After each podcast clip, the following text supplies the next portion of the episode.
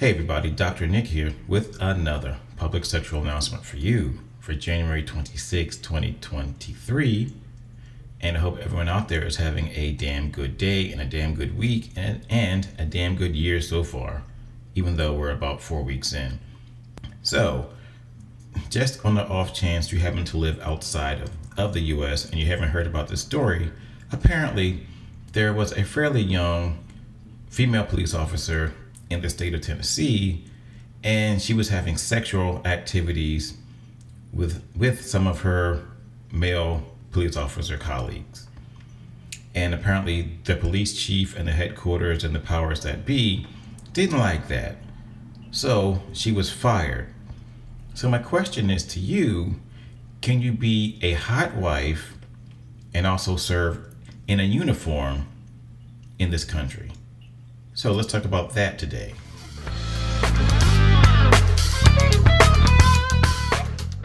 So before we get into all the sexuality and sex stuff that happened with her and her other officers, let's just back up a little bit because it's come to light that that this young lady is not a good driver either.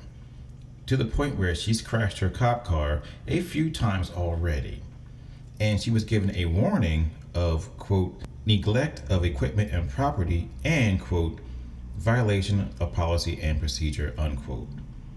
So, guess what happened soon after that? She got a pay raise up from 39,600 to $53,000 per year. But she wasn't fired for crashing her car, she was fired for her sexual activities. So, now let's get into that stuff.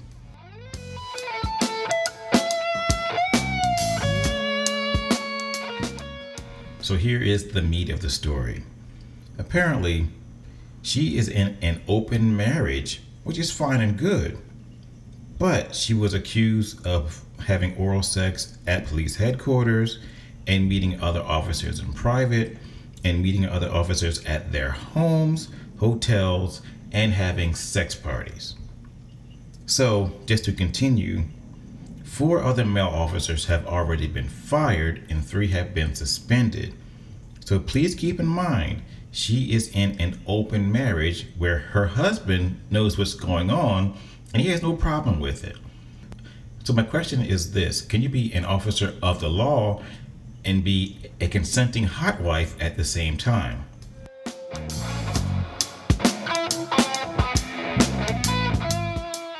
So here's my problem, or here's my question. I get it, many agencies out there have various rules and policies in place that kind of that kind of forbid or frown upon work colleagues engaging in sexual activities for various reasons. You know, there could, there could be a power dynamic or some type of quid pro quo thing going on, and and and in the end, it could end up harming the agency.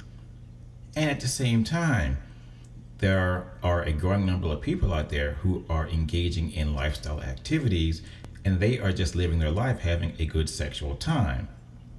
So, what's more important? Is it the sexual activity and them living their life and being sexually free or the paycheck?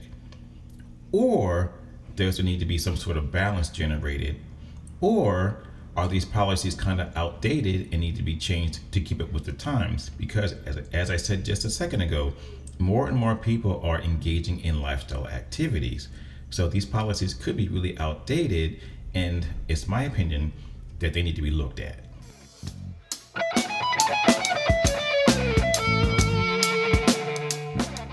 Of course, the police department had to put out a statement which says our top priority moving forward will include rebuilding the public trust.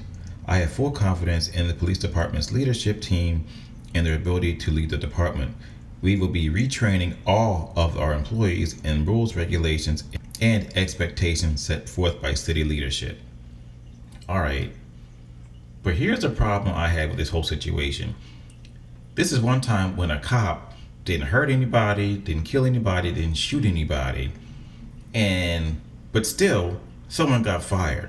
But on the flip side, for the cops who are out there shooting shooting people who, who didn't have weapons and things like that, they get put on desk duty and it goes to trial and they're found and they're found not guilty. So they get to keep their job even though they shot somebody and or killed somebody. But in this situation a cop is giving out sexual pleasure to others and probably you know also getting sexual pleasure herself and engaging in lifestyle activities with the consent of her husband she gets fired and better yet the people who are also having sex at these parties they also got fired or are suspended. But once again, no one got shot, no one got hurt. Just think about that for a second. But yet they talk about trying to rebuild the public trust. Hmm, interesting. So just think about that for a moment.